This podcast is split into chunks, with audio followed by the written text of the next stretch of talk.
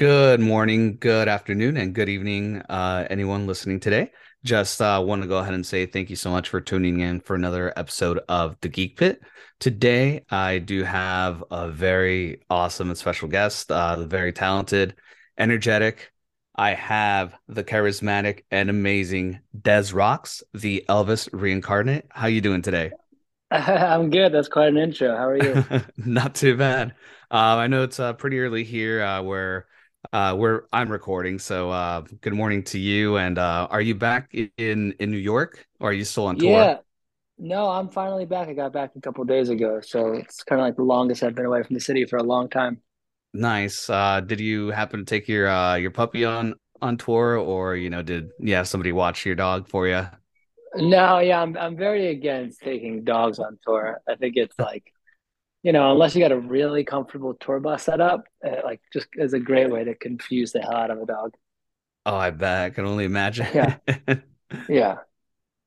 And I do typically start these uh pretty lighthearted uh before really diving into um everything uh the you know good questions about the interview. I usually do one icebreaker, but I actually have two icebreaker questions for you. Uh the Okay. first one is if you're trapped on a deserted island uh with an iPod, what five albums would you have loaded on there to help you get through? Um, probably Elvis's live album called Prince from Another Planet. Um, Muse's Absolution, uh, Queen's A Day at the Races, Led Zeppelin 4, Ooh, and uh, Talking Heads Remain in Light. nice. All solid choices. Thanks. Yeah, absolutely. And then hailing from New York, uh, what is the proper way of eating a, a slice of pie? Um, well, oh, it's I just don't think there's any rules. You know, I think it's like whatever floats your boat. I, I hate in any art or food the idea of there is a a proper way to do it and anything else is heresy because that type of food itself was at one point heresy and improper and now you know what I mean? It's like Yeah. that's just a, a strong opinion of mine. It's like whatever floats your boat. Me personally, I fold, um, but only if the slice is foldable because not every slice is.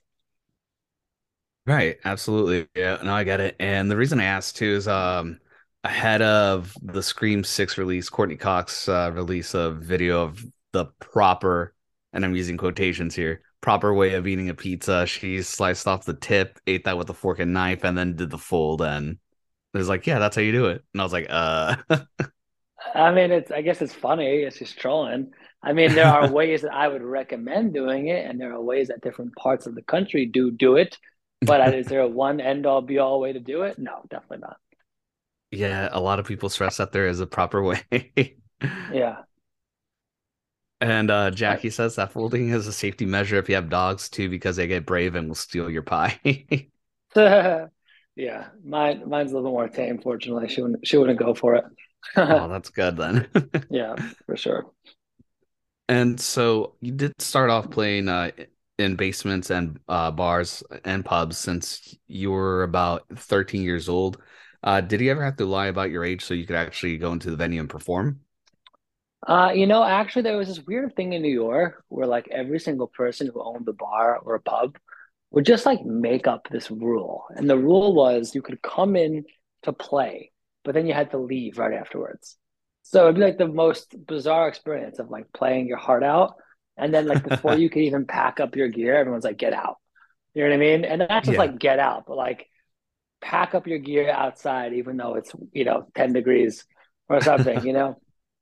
Um, and it was just like this like quasi legal theory that bar owners had and allowed us to play those places at a really young age.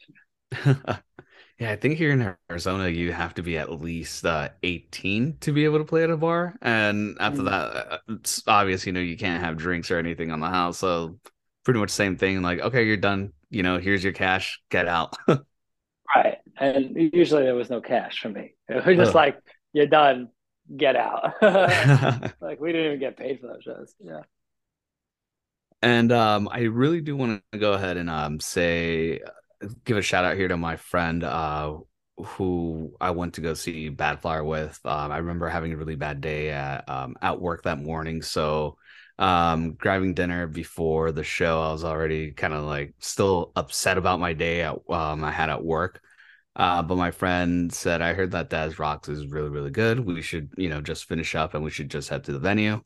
And I was like, okay. I was like, you know, I'll follow your lead. We'll do this. I'm really, again, really, really glad she did this because I never would have discovered you guys and this interview never would have happened. So again, I just want to say thank you and I want to thank her as well. Oh yeah, that's awesome. Yeah. So when my friend and I uh, saw you in Mesa a few weeks ago, you dropped some Springsteen on us. As an artist, how do you approach covers, especially to make them feel unique and your own? Well, covers are a double-edged sword, right? Because you want to do something that is an event. Like for me, the cover needs to be like an event in the show, like a real mm-hmm. special moment. Um, so you want to choose a song that kind of checks that box. And then the other box to check is making sure uh, that you kind of like make it your own. You know what mm-hmm. I mean? And it's not just a straight rip off. And then another box to check is um, making sure it's not like by far the best song in your set. You know what I mean? Like, yeah, that's all because you don't want to like upstage yourself with somebody else's song. So, like, a, a type of song that maybe doesn't compete with songs that you're making, you know, so like almost like a different flavor of your musical DNA. And then I think the fourth box to check on the musical DNA side is just making sure the song is something that's like really important to you and special to you. And like you're playing this for a reason. So like it's very weird with covers for me. I've only done a couple of them live, mm-hmm. but I love to just, especially if I'm opening, and a lot of people don't know me. I yeah. love to do one just to be like, here's what I'm about. Here's a song yeah. that's special to me. Here's an artist that's special to me. There's a theme to this song that I just like couldn't write better myself. So I want to play it for you tonight. Um, and yeah, so that's why I approached the Springsteen one. Um, we have a, couple, a couple in the arsenal that just like based on the crowd that night and, and what I'm feeling, mm-hmm. I'll take it any, any one of different directions. But yeah, Mesa, Mesa was born to run night. Nice. Yeah, because um, I was actually going to ask you, like, do you just do like a vibe check as well, like see if the crowd is, you know, really vibing with you before choosing, like, okay, let's drop this cover here. yeah, I mean, like, it's just you're like a, a lot of the show, you know, you kind of have like your fundamentals of like where you want to put certain songs, and mm-hmm. then there's like all this breathing room in the show too, where like if I'm really feeling one kind of way that night, for mm-hmm. whatever reason, I could take the show a little left or I could take it a little right, you know. Um, yeah. So I, I, always view it as like these, like the set list in the show. It's like train tracks, and along the way, all these stops where you can get off and explore a little bit, but the track is always there if you want to get back on. So you might start with one kind of set list for a tour, mm-hmm. and then realize like a, a couple days in that you just really rather go another direction with it. Um, so it's kind of like this living, breathing thing. It's like always evolving, you know. Yeah, absolutely. And when it comes to building a set list, um, you know, especially yours, it was so energetic, so so moving. It got you know the crowd pumped, and in all reality, really going. Uh, Springsteen, you had us all singing along with you. Uh, when do you decide uh, in the planning process of doing a set whether to drop, you know, like, hey, I'm gonna drop some of our more energetic stuff, and I'm gonna drop a, a slow song here, and then just bring the uh, the energy in the crowd back up. I think it really depends on the tour you're on and the shows you're playing. You know, if it's like, and also like the set length has a lot to do with it. Like if you have 30 minutes and you're opening and you're first of three or first of four sometimes, mm-hmm. like you might be playing to 100 people in a room. And you want to just go in there and just shock and awe. And you want to come out with your biggest, baddest, hardest stuff and just leave people like with their mouth on the floor. If you have 45 minutes and you're direct support, then you want to build in a little bit more of a, an arc to the show. And this is stuff that I'm always thinking about. I kind of think of sets like movies, you know? Mm-hmm. And it's like, what do I want out of a short film? What do I want out of a full length film? And then if you're headlining, yeah. you know, then you get to really take the audience on a journey. And that's really special because then you yourself get to experience this very different array of emotions throughout the show, you come out guns blazing. Mm-hmm. Um, then you kind of settle into a more mid tempo feel. then maybe you want to get very personal and intimate um, and kind of like bring almost yourself and people to tears. And then you want to pick it back up again and just like end on a really high note and just rock out into the sunset, you know? Yeah. Um, so like that arc and that dynamic journey, I think is something that's so important to me as a creator of setlist and like a curator of, of what the ride is. Nice. I can respect that. And next time you're in Arizona, in the Phoenix area, I truly hope that you're top of the bill so you can actually take us on that journey and what that yeah, I mean, I, yeah, it's, it's, it's a very different kind of show than the one you saw. You know, um, yeah. I mean, a lot of the a lot of the energy is the same, but to take twenty minutes, thirty minutes, and go on a detour and get really personal, and then to take it somewhere else for the end is is just like a really important thing that I think about. Absolutely. And one thing I do want to also say I really do appreciate about you is that you are very interactive with uh, with your fans, uh, not only in the crowd, but you're also very interactive on uh, your social media. So on Twitter, you know, you're always mm-hmm. liking, you're retweeting, and you know, you're actually interacting with your fan base, which I think is very, very great. And you don't see a lot of that happening too often. Oh, thanks. Yeah, it's it's really fun for me to do. And so the other thing too is you have a very high energetic performance, and so um, and so do uh, your bandmates William Tully and uh, Eric Medelson. Are there any particular routines you do right before you perform so you can keep the crowd pumped and as well as uh, you know keep yourself going and pumped with all your dancing, jumping, and guitar swings that you provide? um, you know, it's funny because like we're always my drummer desperately wants like a ritual before the show. You know, he lo- he loves the idea of like we need a ritual, and I'm like, yo, we're 200 Des Rock shows in. The ritual boat has sailed. You know what I mean? and I also fear the idea of some sort of pre-show ritual because God forbid we don't ever we don't get to do it or we forget to do it. Mm-hmm. then I'm up there with like this bad juju, and I'm like, oh, something's bad gonna happen. We need to do the ritual tonight, you know? Um, yeah. So we made the ritual that every night we do something completely different, so that no matter what happens, we can just say, well, that's part of the ritual. So like, you know, it's like, all right, well, I'll like touch butts and then we'll go up there. You know what I mean? And it's like we just make up something new right before we go on stage. But like in the moments preceding that, you know, there's a lot of just like jumping around and just kind of like centering myself and like preparing my body for what I'm about to do to it. Mm-hmm. Um, and a bunch of vocal warm ups as, as well. I just like to like get comfortable and get get um, familiar in the space. Nice. And you know, sorry for asking, but do you usually end up uh, getting sore after the show, or you know, the following day after again jumping around and dancing on stage? I mean, like pretty much every night, it's like you're in like a car accident, you know. So it's oh. like it's pretty intense on the body, but the there's nothing worse than the first one or two shows back after being off tour for a while. Like you will wake up the next day just completely unable to move because you go the muscle memory of how hard you want to go on stage mm-hmm. does not match what your body is prepared for. So like the first day back is mm-hmm. pretty tough. But then like show three, four, five, six and beyond, mm-hmm. then your body gets totally acclimated to the trauma and uh, is able to absorb it well. then when you get off tour, you do like 30 shows in a row, 40 shows in a row, then your body just like surrenders. And it's like, I need a couple weeks to Ew. recover here. Yeah. Yikes. Can't imagine that at all. But but like when you're doing it in the moment, mm-hmm. it's not there's nothing forced about it or contrived. It's just literally how I interpret the music that I'm performing for you naturally. You know what I mean? Like there's right. no other way. I'm not like, oh, let's go. Like not nothing in my brain is like, go crazy, go hard, do this, do that.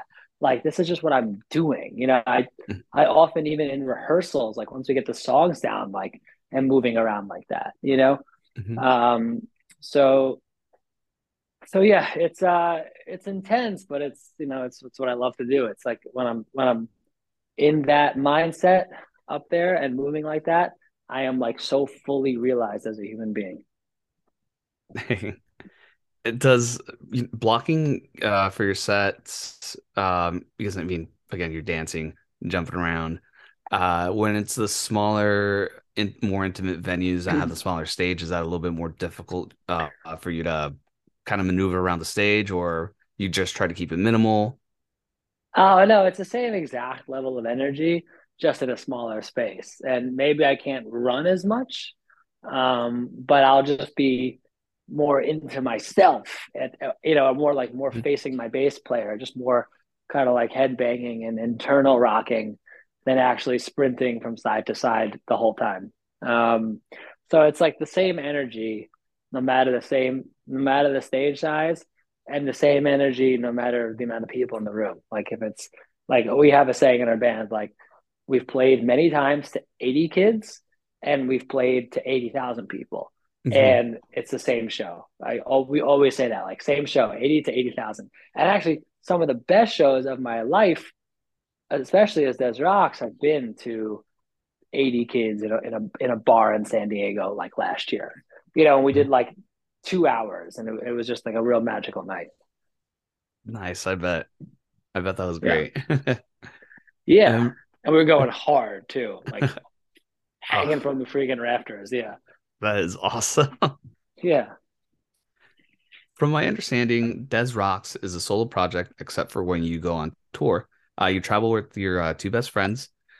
Can you describe what a typical recording um, session or in studio session is for you and uh, for the band as well, if you Uh, have them in the recording it, studio? yeah, recording is very lonely. You know, it's usually just me sitting in a room, uh, twisting knobs and like screaming and hitting things and conjuring demons. I mean, the process of like writing and recording is literally like the definition of insanity. Like you are hearing voices in your head, you know? So I'm kind of like getting everything down. And then on this last album, the one that um, is actually going to be coming out in a few months, that first single will be out in a few weeks. Um, this is the first time that I really uh, like wrote and recorded and demoed everything, hmm and then brought in uh, Will to play drums on on it, um, and replaced my drumming, and brought in um, Eric to replace most of my bass parts so that he could really make it his own. Um, so that was the process, and we got into like a formal studio to do that too, for the first time also. Oh, nice. I love it. And I'm Yeah, glad that they're able to help you out in the studio to, you know, kind of replace uh, those sounds and make it their own as well. Yeah. Well, a big a big aim of my of of this album, the forthcoming album, hmm was to capture a lot of the feeling of the live show that's hard to capture in a, a recorded version of a song. Um, so that was definitely one of the goals in that. It really added this like extra dimension to all the music. Okay. And also, you brought up your single, so I want to say thank you so much for dropping it uh, at Mesa. That was awesome. Oh yeah, for sure. And so, speaking of your two friends, when uh, you guys go on tour, how do you manage to perform and still at the end be, you know, be friends? Uh, because if you take a look back at Kiss's history, Motley Crue, you know, at one point they all resented each other. Kiss still resents each other. Um, and there's been a couple of feuds in Slipknot with Corey Taylor and some of the other members. Um, you know, what uh what do you guys do so you don't head down that route or that rabbit hole? I think a lot of um, the success of our relationship, like with any other relationship in life, is all about like structure and dependability and expectations. So, like, we all know what we do on stage and off stage, and we just crush those roles to the max. You know, we hmm all know that no matter what happens, we've always got each other's back on stage or off stage. You know, if one of us is horribly sick, we know the other people are going to carry the slack. You know what I mean? hmm So like you could always depend on the other ones when the, the going gets tough. And in that sense, it becomes like a brotherhood. You know what I mean? It really does. Like we really are there for each other. And that leads to a great deal of safety and comfort. You know, I feel like bands of Kiss and just bands like that in general, where there's like less structure and they're all kind of like, you know, each one of them is their own solo artist in a sense hmm that there's a lot of like what ifs and conniving and how come I'm not the center of attention, that kind of stuff. We really don't have that. Like we all, it's more like you know, from me, the inspiration, like the E Street Band. You know what I mean? Like right. Clarence is on sax, Max Weinberg is on drums. They're all stars in their own right. You know what I mean? Yeah. And you know what everyone's doing, and you know they're genuinely loving exactly what they do up there. So I think that's really um, essential to the success of any any project live. Absolutely, and uh, I could just tell too that you know you guys truly do get along. You were smiling at each other, high fiving each other, you know, making jokes with each other on stage. So that was you know great. That gave me a whole different uh, sense of energy of where you guys stand compared to other bands, and that's what brought me to ask that question. Yeah, we also just have like a lot of mutual respect for each other. Um, you know, like obviously like 30 shows in, especially if you're in a van or something, like mm-hmm. people are gonna get on people's nerves. But you in that moment, you know why. You're like, we're exhausted. I don't have time for any bullshit. You know what I mean? So yeah. it, it's not it's not like, oh, I really don't like this guy. You know, the relationship is so much stronger than that and just endures so much harder than that, you know? Mm-hmm. And accidents can happen at any given point. Have you ever had any onstage mishaps while performing, such as when a techie accidentally unplugged James Hetfield's mic during the Grammys performance with Lady Gaga? Uh, um, you know, you especially in projects before Des Rocs, I was riddled with tech issues, but I've I've had every bad thing that could ever happen to you on stage happen to me on stage. So really nothing fazes me anymore. And I always have like a choice in that moment. It's like I can get upset mm-hmm. and that doesn't help the situation, or I can just continue to have fun. And I know maybe not in the next 30 seconds, but at some point it's going to get fixed. And then, you know, most of the time people don't even notice and just continue to enjoy the show and put on the best show I could put on. Right. And especially if you act on phase, I'm pretty sure the crowd really won't notice as long as you keep on rocking with it as well. Yeah, I mean, as many times we get off stage and uh, I'll be like, man, that was that was rough. Like my guitar kept going out and this kept, you know, going out and the venue blank broke. And people would be like, Really? I had no idea. I'm like, wow, okay, that's good. That's good that you, we didn't react to it, and it's good that um it didn't affect the show. Right. And then uh, the other question uh, you brought it up uh, a little bit with playing from you know 80 people to 80,000 people. Uh, so with Muse being one of your influences, what was it like opening for them? And when offered that gig, what was going through your head at that moment? Uh, it was amazing. I was I was pretty blown away because, you know, like we're kind of like the opposite of of nepo babies. Mm-hmm. Like I grew up in a very unmusical family, um, and we don't really have any connections at all in the industry. Don't really have any mentors in the industry. I've always craved that. I've always craved like some artist or some industry figure who guides me through everything. Unfortunately, I just never had that. I just kind of like always had to just learn shit the hard way and and make all the worst mistakes in the world and get pounded into oblivion and try and rise up out of it again. And for like a band like that that I grew up just worshiping, to just reach out out of nowhere and be like, hey, you want to go on tour with us in like two weeks? Because they're just a fan of, of what I ended up producing musically after all those years of hardship. Mm-hmm. Um, that was like one of the most validating things for me uh, as an artist, you know? That's awesome. And I read a interview with you too um, and I guess this isn't really your I made it moment. You do you still feel like uh, you exactly haven't reached that point of I've made it? Oh yeah, I don't think that's ever a point you make. I think I could be playing arenas, and I, will never think I quote made it because like the the definition of made it is so amorphous. Like my goal is to just play for as many people as possible.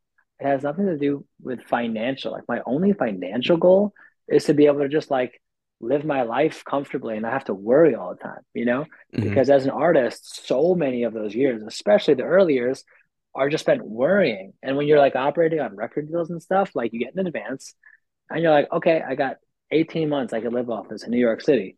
Mm-hmm. So you always have these like ticking time bombs over your head, which are really antithetical to the creative process. So there's really no like making it. There's just like being at a place where you can just tour comfortably mm-hmm. and take care of your crew comfortably and make sure they're happy and that's really the goal like that that to me is making it Gotcha. That's really wholesome right there. Ah, thanks. And I kind of want to bring this up. So, you're what exactly happened and what struggles did he have to overcome when you were pitching your uh, your album and to record labels and you were, you know, playing rock rock and roll music when hip hop was, you know, up and rising again?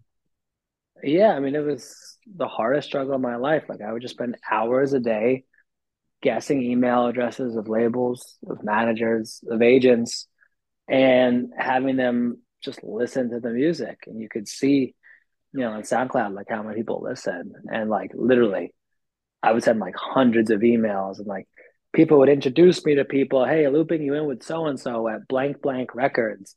And they just ghost. They just never respond. Or they do listen and they never respond. Um, and then you just keep plowing ahead like month after month after month. You work whatever weird odd jobs you got to work so hmm that at night you can just make music and just keep trying to knock down doors. Now I'm like a door to door vacuum salesman for my music for so many years, just walking into offices, trying to get people to listen to it. Um, and it was like many, many years of just getting people to listen before um, Ali Hagendorf at Spotify kind of took a chance on me and and really put me on a few Spotify playlists, and that just like exposed my music to all the people who would never ordinarily listen to it. And the second that happened, then everybody came back out of the woodwork, and they're like, "Oh, you know, hey, I can't believe I didn't respond to this." Like from an email nine months ago, you know, Jeez. and and uh, yeah, sometimes you just need like that one champion, and I was so fortunate to have found mine. But then you go through the whole roller coaster. Like, you know, I've been dropped from two record deals now, you know? hmm Um, it's like you just keep going if you believe in what you do and what you have to offer to the world as an artist. Um, so yeah, it's been it's been quite a journey. Well, I'm glad that uh you know you did get your your break and you know you're on Spotify and you're touring and again really happy that I was able to actually find your music uh live as well. Yeah, thanks, man. Yeah, absolutely. But like also, I I think like that whole lifetime journey, uh, the whole roller coaster, like that's so integral to the performance live in a really weird way. Because like all three of us on stage, we've all been in those circumstances. We've been signed by a really eager A&R guy. We've then been ghosted by that guy, shelved by the label, put on ice, struggled to get out of a record deal for a year, then we're finally dropped. You know what I mean? Yeah. And all we want to fucking do is just play our music for people. And that's all we want to do. And during the day, like we have to navigate all that bullshit. So when we step out on that stage, mhm, it's like this ultimate catharsis. You know what I mean? Like we are just letting it all out. And it's like this hyper exaggerated um, performance style because it is just so celebratory for us. You know what I mean? It is right. so true and passionate and just like uh, romantic for us, you know? And I'm sure musicians will, you know, uh, especially local ones that go to your shows, uh, will understand that the struggle is real. Um, but you know, a lot of the regular crowd goers are probably like, oh, you know, they probably got lucky somehow, or you know, they're they're talented, so good for them. You know, they made, you know, they made it. They're playing. That's awesome. I, that's the way I see it. yeah, talent don't mean shit. Like no nobody has paid their dues more than Des Rocs.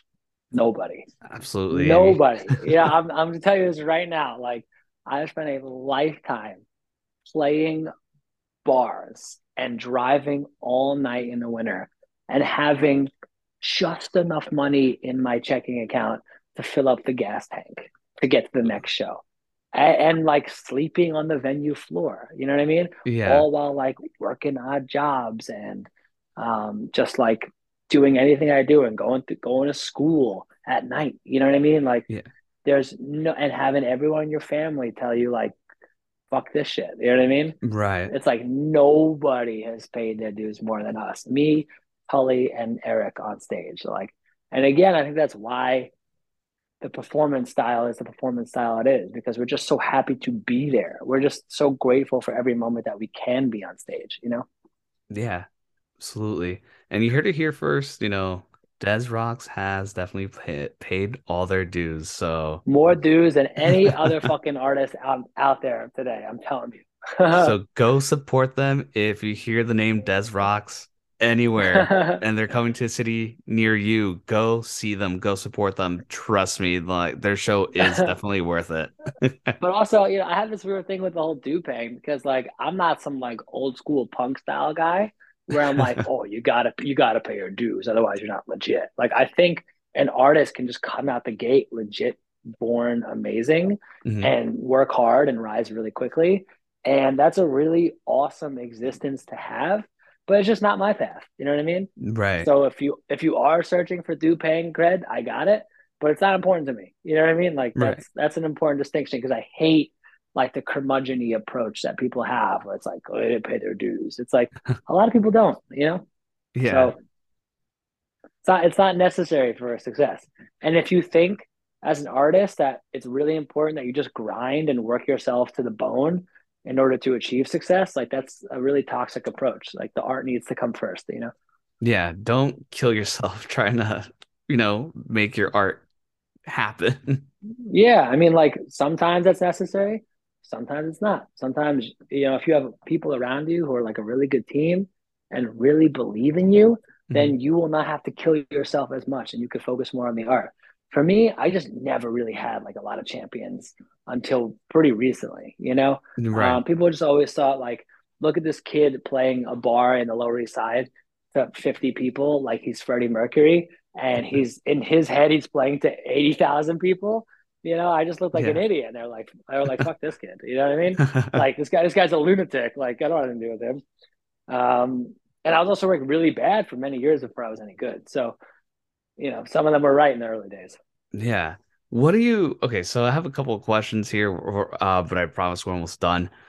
But one of the biggest things is when it comes to success, uh, where do you where does success lie? Because there's uh, other artists have you know just automatically launched off. However, it ends up that they only have a one hit wonder, while others can keep you know that progress and that momentum going, and which leads to you know multiple album contracts and that sort of thing.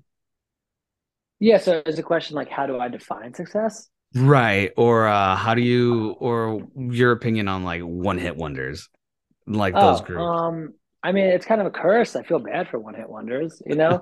like, I think if you're a one hit wonder, the sooner you realize your one hit wonderdom, the sooner you realize that you are a one hit wonder, the better for you, because then you're creatively free to just do whatever you want and you're mm-hmm. not chasing a second hit.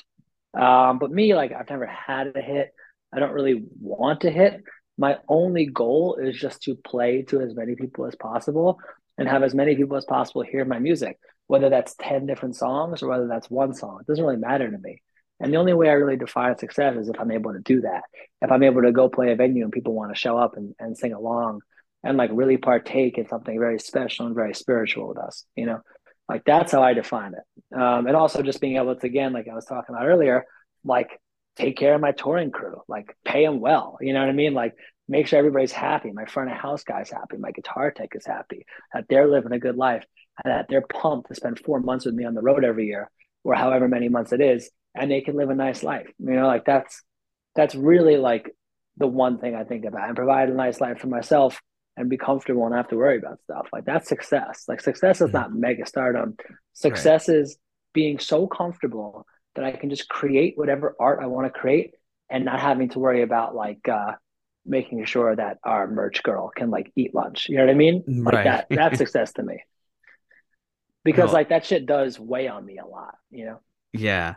No, I absolutely love it that, you know, you're you're there defining it, like you said, uh, being able to feed your crew and your staff, making sure that they're happy as well.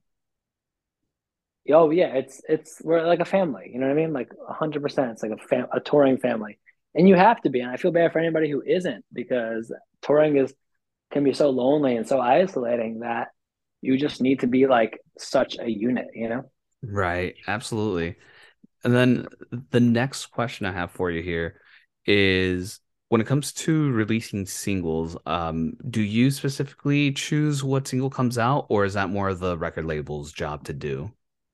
Yeah, I mean, it depends. Like, if you're signed to a record label, then it's like a very collaborative process. Mm-hmm. And just hopefully you've gone with a partner that will defer to your release plans. And hopefully you're open minded enough where if there's somebody who has a lot of experience in this sort of thing, they're like, all right, it should be this single first because of X. And they can explain to you why it should be that first single. Um, but to have a lot of input is, is super, super important. Or sometimes yeah. I just don't care. Sometimes I'm like, I, I stand by every one of these songs, mm-hmm. roll them out, do your thing. I'm gonna just keep making music, um, and let me know. You know, absolutely. And then my last question for you here is: if you could give your younger self any piece of advice, what uh, what advice would that be? just to be patient, you know, and I still give myself that advice today. Like, it is a long road, and a lot of my idols did not realize their level of uh, creative achievement for a long time because it takes a long time to get really good at this for most people. So it's just patience, and that's that's always in my Achilles heel. I think uh, a lot of us struggle with patience. but yeah, that's solid advice as a New Yorker, I, I just live in like an on-demand environment, and I'll just like, you know, especially when you release music, like in, in the music industry, if you like put out a song and it's not like a smash hit the next day, everyone's like, the song is dead, and uh, what's the next song? And you're like, fuck. Like I think we all need some patience, you know? Yeah. And then lastly, just want to go ahead and say, um, thank you so much for jumping into the pit. Uh, really great episode. Uh, you can find this podcast and other podcasts like it at geek-network.com. You can also check out articles there. Our socials all across the board are going to be Geeks AZ. Uh, my personal social media handles are super Kami Daniel, and that's across all the board. Uh, Des Rocs, um, any shows you would like to uh, go ahead and promote? I know you're on break for about a month, uh, month and a half before you go back on tour, and then any social media handles you would like to drop. Uh, yeah, I'm pretty much I am Des Rocs everywhere, and I'm going back on the road in May and June. So I'll see you there. Awesome, love it here. Uh, once again, just want to say thank you so much for your time. I truly do appreciate it, and I hope that you enjoy the rest of your day. And thank you so much for jumping into the pit with me. Thank you. Thanks. Of course. Have a good one, man.